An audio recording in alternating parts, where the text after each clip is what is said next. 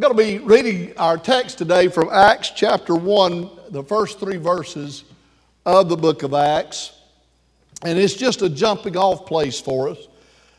I, I ask your prayers today because uh, this is a kind of a, a flyover uh, bird's eye view of some things that really all deserve uh, some in depth study. And I'm just wanting to give them to you rather quickly today. And uh, I don't do quickly well, so you pray for me uh, today. E- each one of these things we're going to talk about really uh, could easily uh, have its own sermon, if not its own series of sermons. But let me tell you my stated goal before we get started. We're living in a world that is constantly bombarding our faith. And even if, uh, if you are very, very selective about what you ingest and what you put into your, your mind and your spirit and your psyche, even watching commercials on television, are trying to tear down our faith. There was a time that many of you lived in and grew up in that what you saw on television, what you heard on the radio, what you read in books, what you got at school, all reaffirmed what you were learning in church. That society was on the same side as the church by and large. But that day is far grown, gone from where we are today. And because of that, if we're not careful, just the least seeds of, of doubt, of uncertainty, can creep into our mind and cause us to struggle with some things that ought to be settled issues. And I want to kind of speak to you today in a way to let you know that your faith in, in God and in His Son Christ Jesus is not illogical, it's not irrational, it's not just a, a pie in the sky, wish so, hope so. You have some very good ground to stand on when you put your faith in the Lord Jesus Christ. And so we're going to talk about these proofs today. Let's start in Acts chapter 1, verses 1 through 3. The former account I made, O Theophilus, of all that Jesus began to do and teach until the day in which he was taken up, after he, through the Holy Spirit, had given commandments to uh, the apostles whom he had chosen, to whom also he presented himself alive after his suffering by many infallible proofs, being seen by them during 40 days and speaking of them of the things pertaining to the kingdom of God. I want to speak to you today just on the simple subject proof. Proof. There uh, is above us here a little comic strip that appeared many years ago uh, in the comic strip BC. Johnny Hart was a Christian himself, and he has this little character praying and saying, God, if you're up there, give me a sign. and you see crashing down a neon sign that says, I'm up here. Well, I want you to know God has given us a lot of signs that He's up there. How many of you, let me ask this, how many of you have ever experienced convincing proof in your own life that God is there and He cares and He's very active, a very present help in time of trouble? Amen.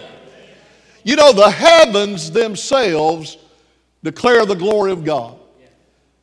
Whether you're talking about uh, the heavens as it pertains to the beauty of the sunset, the promise of the sunrise, or you look up into a star filled night and see the immensity of our universe, or uh, as we have been able to do, to go into outer space, send out probes and telescopes into outer space, and have even been able to capture what those that came before us could not imagine the beauty of galaxies and superclusters of galaxies, the immenseness of the universe, the heavens declare God's glory. That's what Psalm 19 and 1 says. The heavens declare the glory of God, and the firmament shows his handiwork. The heavens are an open book that point to the majesty of God. The sun, the moon, and the stars are God's prophets that speak to us that there is a God somewhere. In fact, this scripture literally means God has hammered out the heavens and He has spread them out and has showed off His craftsmanship, His handiwork. The heavens declare the glory of God. One of the most famous physicists that there's ever been in modern history was a man by the name of Stephen Hawking. You may remember him. Of course, he was wheelchair bound. I think he had Lou Gehrig's disease. He was only able to speak uh, through the use of a computer. Unfortunately, Hawking was not a believer and was uh, agnostic at best, an atheist at the worst. But here's what he had to admit Stephen Hawking himself said the universe has not existed forever. Rather, the universe and time itself had a beginning, and he said its beginning was in the Big Bang. Well, I want to tell you, I don't fight science on this. I believe in a Big Bang because I believe the book of Genesis talks about a Big Bang. God stepped out in the middle of nothing and said, Let there be light, and bang, there was light. Amen. Christian apologist Stephen Meyer said that you can trace the universe like one would inhale a balloon. That you can, you can blow up a balloon right before it pops and then let all the air out and it goes back to what it was. And the fact that our universe is expanding the way it's expanding, you can reverse engineer it to realize that the universe had a starting point. It had a starting place. Uh, there's a famed atheist whose name was Richard Dawkins. He was an ethologist and an evolutionary biologist, and he was interviewed by Ben Stein. And uh, Dawkins said, Nobody knows how it got started. We know the kind of event that it must have been. We know the sort of event that must have happened for the origin of life. And Ben said, Well, what was that? He said it was the origin of the first self replicating molecule. Ben Stein said, Right, and how did that happen? He said, I told you we don't know. Then Ben Stein pressed it further. He said, what do you think is the possibility that intelligent design might turn out to be the answer to some issues in genetics or in evolution? Dawkins said, now this is this world famous uh, biologist, scientist who's also a devout atheist. He said, well, it could come about in the following way. It could be that some earlier time, somewhere in the universe, a civilization evolved probably by some kind of Darwinian means, probably to a very high level of technology, and designed a form of life that needed, uh, that seeded onto perhaps this planet. Now, um, now that is a possibility and an intriguing possibility, and I suppose, suppose it's possible that you might find evidence for that if you look at the details of biochemistry, molecular biology. You might find a signature of some sort of designer. Now, this atheist said, I've looked at the science, and I have to say that it's likely that this universe and that, and that earth and that life itself was designed. And he said, so it must have been some kind of alien race somewhere that seeded life on this planet. Which begs the question where did the alien life come from? In other words, they are, are bent on not giving credit to a God because that shakes their underpinning. Francis Crick, a biologist that helped uh, to discover DNA, uh, Crick uh, said to overcome the huge hurdles of ev- evolution of life from non living chemicals on Earth, Crick proposed in a book called Life Itself that some form of primordial life was shipped to Earth billions of years ago in spaceships by supposedly more evolved alien beings. In other words, what I'm tr- trying to tell you is all of these brilliant, smart people that deny the existence of God, it really reveals that their objection to the God of the Bible is not a head problem, it's a heart problem. And I want you to understand that there are some people out there that are brilliant people. There are people out there that are even trying to be good moral people that deny or question the existence of God and they think that they have intellectual objections. But those intellectual objections are a smoke gr- screen to hide spiritual objections. That they don't want there to be a God because if there is a God, then we're responsible to that God. But the heavens declare the glory of God. And the earth itself, all the beauty of the earth, and the fact that the earth is positioned just the right space away from the sun that the moon operates with its pull upon the earth and, and how the tides roll. The way earth is designed to uh, be inhabitable is a sign of God's glory. It's like earth was created specifically for biological life because it was. And mankind himself gives a hint to the glory of God. Just the way that we exist, the way that we think, the higher intelligence, the, the abilities and talents that mankind has all gives a clue. One of the clues, one of the proofs that there is a God is something that is commonly known as natural law. People that have never heard the name of Jesus Christ, people that have never read a Bible, people that have never been taught about the God of the Bible. People that have never heard of the Ten Commandments, folks that have never heard of Moses, still innately, some way, somehow know that there's a difference between right and wrong. You just know it's wrong to kill. You just know it's wrong to steal. You just know that there are things that are wrong. You just have this inner sense that there's right from wrong. Now, if the evolutionists are correct, one of the founding uh, ideas behind evolution is the survival of the fittest. And that is, is that the weakest among a species, the species is better if they go ahead and die off. Because that makes, as they reproduce, that makes the species weaker. Where is there room for love and compassion and mercy in that? And yet, if there's no God, if there's no natural law, if there's no right from wrong, let's just listen to what people say. They'll say, well, I can live any old way I want to because I'm not hurting anybody. And if I'm hurting anybody, all I'm hurting is myself. To which I would respond, What in the world's wrong with hurting somebody? If you're only living for yourself, what does it matter if you hurt somebody else? Because even people that live in direct opposition to God and His Word still realize and acknowledge that there's some ethic out there that says hurting other people is wrong. Justice, our idea of justice, lets us know that there's something higher at work.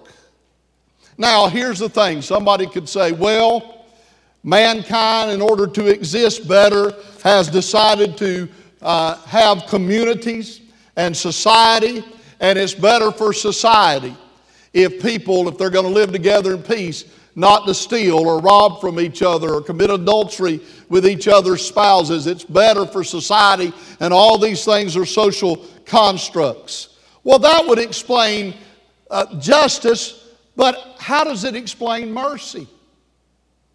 How does it explain the fact that there are people out there that are not strong, that are weak and mercy? Here's what Jesus said, John 15, 13.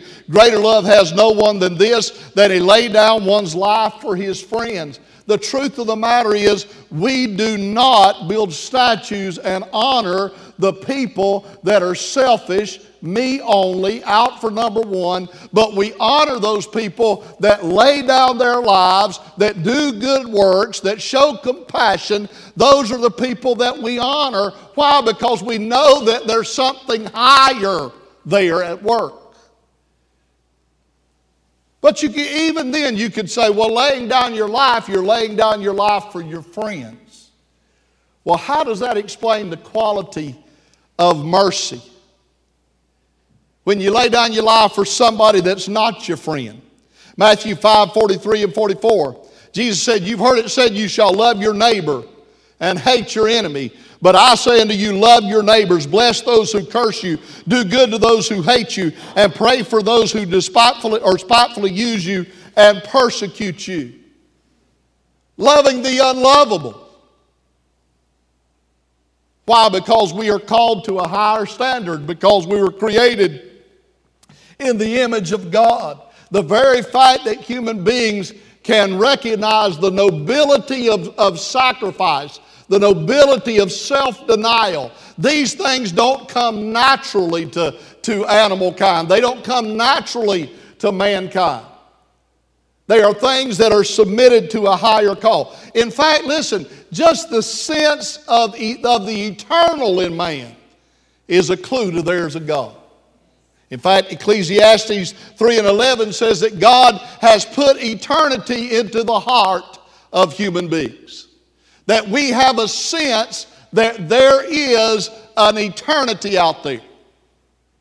You say, well, how did that come to be? Well, listen, every society, every nation, every race that has ever lived on planet Earth had some type of religious system, some type of belief in a higher being, and some type of hope of eternity. Now, how do you explain that? Because God put eternity into the heart of man. We just know that there's more. Our faith is a logical faith if we look at it from the standpoint of history and archaeology. Have you ever heard people say that archaeology disproves the Bible? Well, I'm going to give you several quotes here to show you that the history and the archaeology actually prove what Scripture says. Dr. Cliff Wilson said, I know of no finding in archaeology that, that's properly confirmed, which is in, the, in opposition to the Scriptures. The Bible is the most accurate history textbook the world has ever seen. Dr. Jack Cottrell said, through the wealth of data uncovered by historical and archaeological research, we are able to measure the Bible's historical accuracy. In every case where it claimed where its claims, the Bible's claims, can be thus tested, the Bible proves to be accurate and reliable. Bryant C. Wood said, in every instance where the findings of archaeology pertain to the biblical record, the archaeological e- evidence confirms, sometimes in detailed fashion, the historical accuracy of Scripture. Dr. Nelson Glueck said, It may be stated categorically that no archaeological discovery has ever converted uh, controverted a biblical reference. Scores of archaeological findings have been made which confirm in clear outline or exact detail historical statements in the Bible. And Dr. William F. Albright, William F. Albright was the man who confirmed the authenticity of the Dead Sea Scrolls. He said this The reader must rest assured that nothing has been found by archaeologists to disturb a reasonable faith and nothing has been discovered which can disprove a single theological doctrine. The Bible can stand for itself. There can be no doubt that archaeology has confirmed the substantial historicity of the Old Testament tradition. And then uh, Millard Burrows, professor of archaeology at Yale University, in the 1950s said, On the whole, however, archaeological work has unquestionably strengthened confidence in the reliability of the scriptural record. In other words, if you look to science, it proves that there's an intelligent designer. If you look to nature, it proves that there is a God somewhere. If you look to the conscience of man, it proves the existence of a higher being. And you look at the historical record and uh, the archaeology, and it proves that Scripture is right when it speaks to the history. It is an accurate textbook of history. But we look higher than that. We can look to prophecy itself, what the Bible has to say about itself. More properly, what the Bible has to say about the Lord Jesus Christ. In Genesis 3:15, it said he would be born of a woman. In Matthew 1:20, that happened. In Micah 5:2, he said he'd be born in Bethlehem. Matthew 2:1, that happened. Isaiah 14 said he would be born of a virgin. Matthew 1, 22 and 23, that happened. Genesis 12, 3 said that Jesus would be born from the line of Abraham. Matthew 1, 1, that happened. Genesis 17, 19 said he'd be descended from Isaac. And in Luke 3, 34, that happened. Uh, in Numbers 24 and 17 said he'd be the descendant of Jacob. And in Matthew 1, 2, that happened. Genesis 49 and 10 said Jesus would come from the tribe of Judah. Luke 3, 33, that happened. Isaiah 9 and 7 said Jesus would be the heir to the throne of his father David. Luke 1, 32 and 33, that happened. Isaiah 7:14 said his name would be called Emmanuel, God with us. Matthew 1, 23, that happened. Hosea 11:1 1 said Messiah would spend a time in Egypt, and in Matthew 2, 14 and 15, that happened. Jeremiah 31 15 said there would be a massacre of children of Bethlehem at his birth, and in Matthew 2, 16 and 18, that happened.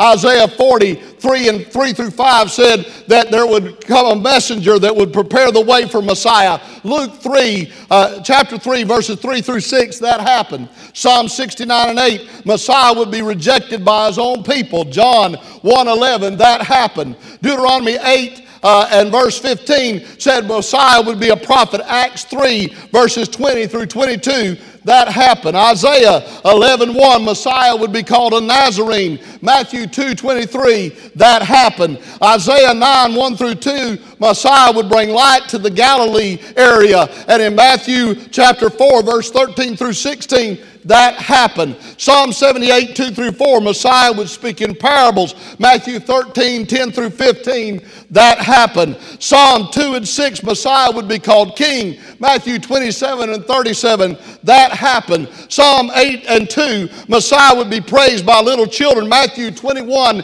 and 16, that happened. Psalm 41 and 9, Messiah would be betrayed. Luke 22, 47 and 48, that happened. Zechariah 11, 12 through 13, he would be sold for 30 pieces of silver. Matthew 27, 9 through 10, that happened. Psalm 35, 11, he would be falsely accused. Mark 14, 57 through 58, that happen. Isaiah 53 and 7, he would be silent before his accusers. Uh, and in uh, Mark 15, 4 and 5, that happened. Isaiah 50 and 6, he would be sped upon and struck. Matthew 26 and 7, that happened. Psalm 35, 19, Messiah would be hated without cause. John 15, 24 through 25, that happened. Isaiah 53 and 12, he would be crucified with criminals. Matthew 27, 38, that happened. Psalm 69, 21, Messiah would be given vinegar mixed with gall to drink. Matthew 27 and 34, that happened. Psalm 22 and 16, his hands and feet would be pierced. John 20, 25 through 27, that happened. Psalm 22, 1 through 8, he would be mocked and ridiculed. Luke 23 and 35, that happened. Psalm 22, 18, soldiers would gamble for his garments. Luke 23 and 34, that happened. Uh, uh, Psalm 34, 20, his bones would not be broken. John 19, 33 and 36, that happened. Psalm uh, 22 and 1, he would be forsaken by God. Matthew 27, 46, that happen. Uh, in Psalm 109 and 4, he would pray for his enemies. Luke 23 34, that happened. Zechariah 12:10, his side would be pierced. In John 19:34, that happened. Isaiah 53 and 9, he would be buried with the rich. Matthew 27 57 through 60, that happened. Psalm 16 and 10, he would rise again on the third day. Matthew 28 2 through 7, that happened. Psalm 24 7 through 10, he would ascend into heaven. Mark 16 19, that happened. Psalm 68 18, Messiah would be seated at the right hand of God. Mark 16 and 19, that happened. Isaiah 53 and verses 5 through 12, he would be the sacrifice for sin. Romans 5 6 through 8, that happened. You can believe because God fulfilled His word in the person of the Lord Jesus Christ. If you believe that, give Him a hand clap of praise. Amen. There are over 300 prophecies in the Old Testament concerning the person of Jesus Christ. 300 prophecies that were every one fulfilled in the life of Jesus. Someone said if you were to take eight, just eight of those prophecies, eight of the 300, just eight of those prophecies, the odds of one man fulfilling eight of those prophecies is so astronomical, it can only be explained this way. If you were to take the entire geographical mass of the state of Texas and fill it two feet deep with silver dollars. Now, Texas is a big state. You can start out at sunrise on the eastern part of Texas, and at sundown, you'll still be in Texas headed west. And you fill that whole state two feet deep in silver dollars. And take one silver dollar and put an X on it. And then, if you were somehow able to stir all of those silver dollars and take one man and drop him in the heart of Texas and blindfold him and tell him you can walk for as far and as long as you want to. But whenever you decide to stop, reach down and pick up one silver dollar. And he takes off of that blindfold and he's holding the one silver dollar with the X on it. Those are the same statistical chances of one man fulfilling only eight of those prophecies. And Jesus fulfilled over 300 of those prophecies. You can have confidence because this book is a prophetic book and it has fulfilled, and Christ has fulfilled its prophecies. If you want to see the hand of God, you can look at the Jewish people. The king of Prussia, many years ago, asked his physician, Give me proof of the existence of God. The physician said, That's easy. The existence of the Jewish people. Do you realize that the Jewish people were scattered across the earth when Rome went in and destroyed the city? Do you realize that six million of them were murdered in Nazi Germany? Do you realize that the Bible says in Isaiah 66 and 8, it asks the question Can a nation be born in a day? Do you also realize that on May 14th, 1948, after 2,000 years out of their land, God fulfilled His promise and made na- the nation of Israel a nation once again in one day? There are many infallible proofs. Jesus himself is proof. Hebrews chapter 1, verses 1 through 2 says, God, who at various times and various ways spoke in times past to the fathers by the prophets, has in these last days spoken to us by his Son Someone said the testimonies of the ancient historians reveal how even those outside the early church regarded Jesus to have been a historical person. It remains difficult, therefore, if not impossible, to deny the historical existence of Jesus when the earliest Christians, Jewish and pagan evidence mention him. And then there is, if you need proof, if there, there's only something God could do that nobody else could do. Maybe if he could rise from the dead. And is there proof of it? 1 Corinthians 15, 3 through 7. Paul said, I delivered to you, first of all, that which also I received, that Christ died for our sins according to Scriptures. He said, Paul said, I heard this. Somebody told me this. I heard this, that, that he died according to the Scriptures for our sins, and that he was buried and that he rose again on the third day according to the scriptures. I received that. And he said, The people I received it from were these people.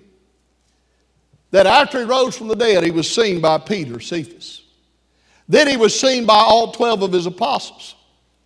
After that, he was seen by over 500 brethren, all at the same time. And most of those people, he said, are still alive to this day. And then he was seen by James and all of the apostles. Now, if I were accused of a crime and the prosecutor was trying to try my case, and my defense attorney said, Okay, I've got over 500 people that'll testify to seeing him at a certain place whenever you said he was committing that crime. Do you think I'd win my case? Sure, I would.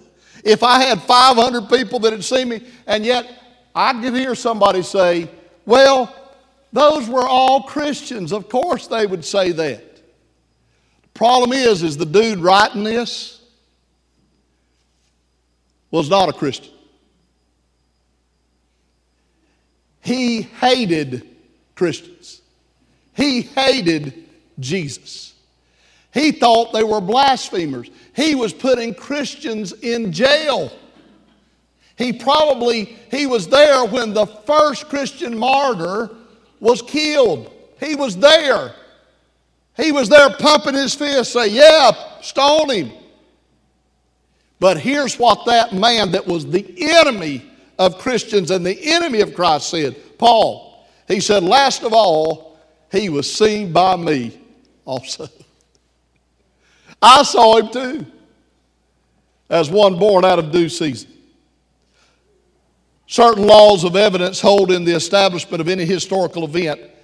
Documentation of the event in question must be made by reliable contemporary witnesses. There is more evidence that Jesus rose from the dead than there is that Julius Caesar ever lived, or that Alexander the Great died at age 33. It is, a, it is strange that historians will accept thousands of facts for which they can produce only shreds of evidence. And yet, the evidence for the resurrection of Jesus is overwhelming. Lee Strobel was a, a um, reporter. His wife became a Christian, and he was a devout atheist. And he set out to prove to her that Christianity was wrong. And after he studied the historical facts, not only did he become a Christian too, he wrote a book called The Case for Christ.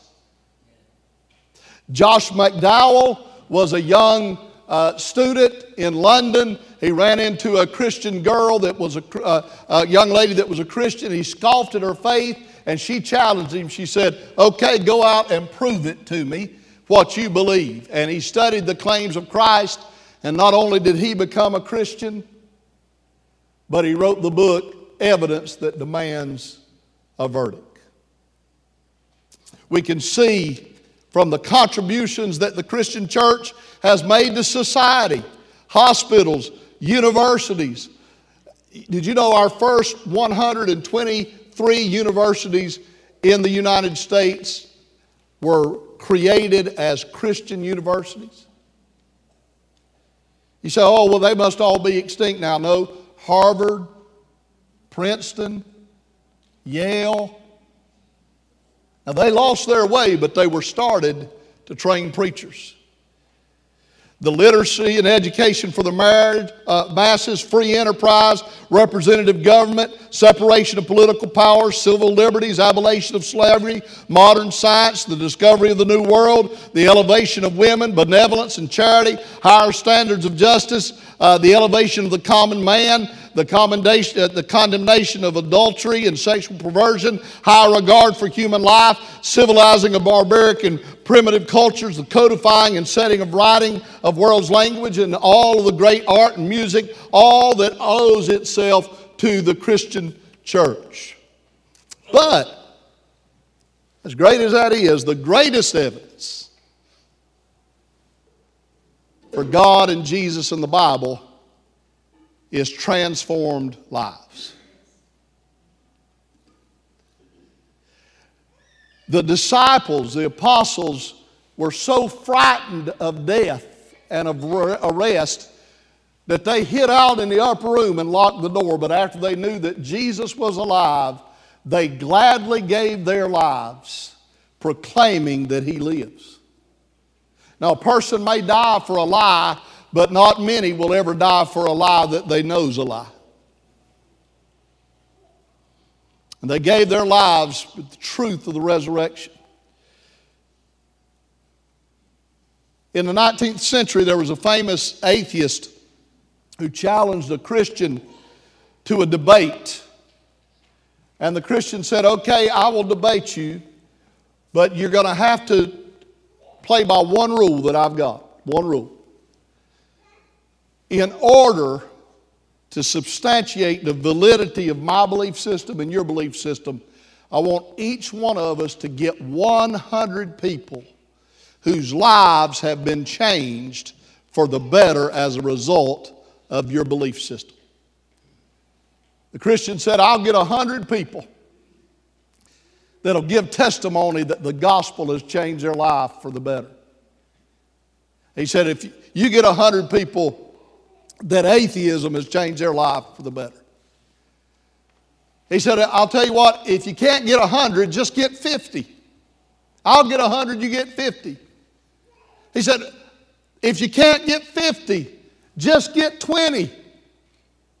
He said, if you can't find 20, just find one whose life has been changed for the better because of their belief in atheism and their lack of belief in a God. And I'll get a hundred whose lives have been changed by the gospel.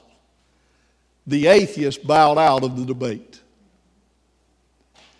Have you ever noticed that you don't ever see atheist hospitals, atheist orphanages?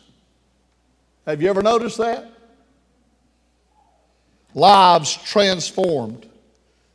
I heard about a guy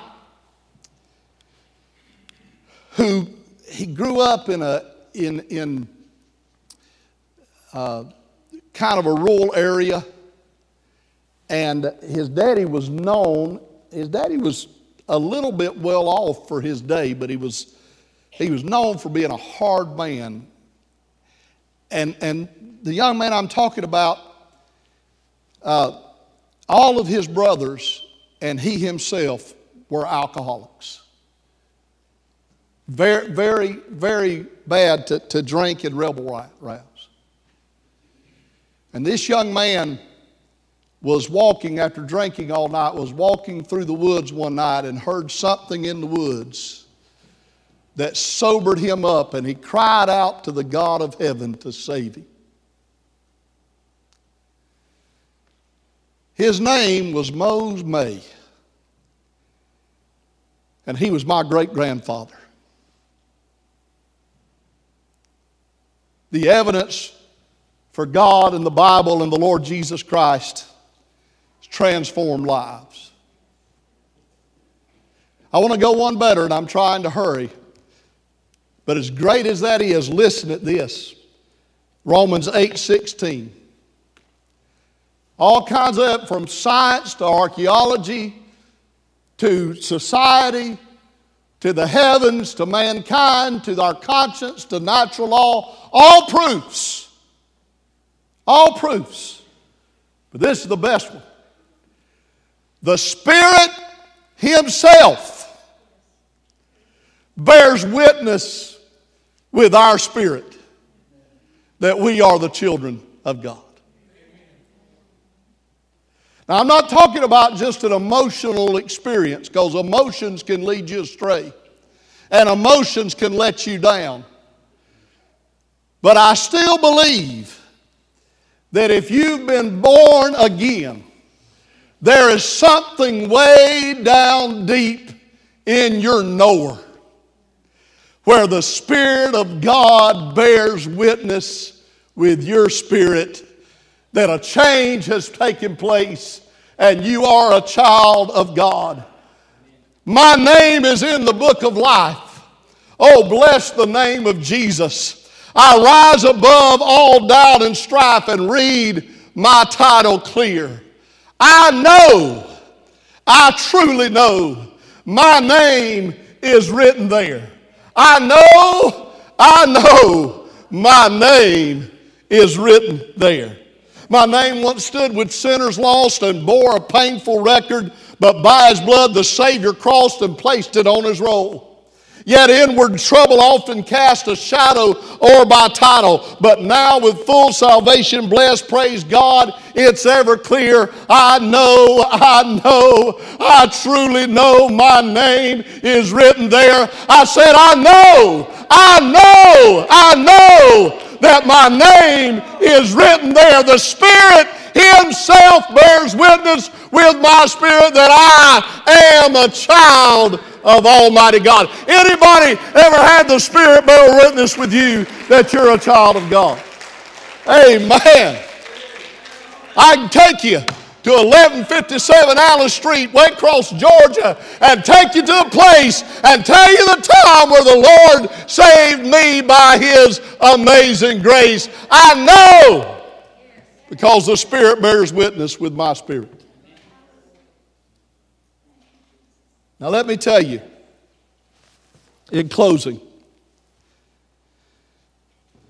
Peter said, You know what? If you need proof, let me give it to you. He said, Me and James and John went up with Jesus on a mountain. And when we were on that mountain, we beheld his glory. That's what John said. When we were on that mountain, we saw him standing with Moses and Elijah. And while we were watching, he began to shine like the sun. Peter was so excited, he wanted to build three tabernacles for each of them. And the glory of God, like a cloud, came in and overshadowed them. And God, I heard, Peter said, the voice of God out of heaven saying, This is my beloved Son in whom I'm well pleased. And when I looked up, I saw no man but Jesus only. And then Peter said, As great as that was, 2 Peter 1:19, we have a more sure word of prophecy. We have a prophetic word confirmed. We have a light in the darkness. Now, let me tell you why I know I'm saved. Because this word of prophecy says, if I believe in my heart and I confess with my mouth the Lord Jesus, I shall be saved. How many know that you know that you know that you know that you're saved and on the way to God's heaven? Stand up and give the Lord Jesus a hand clap of praise. Come on. Let's give him praise together. Hallelujah. Hallelujah. Hallelujah.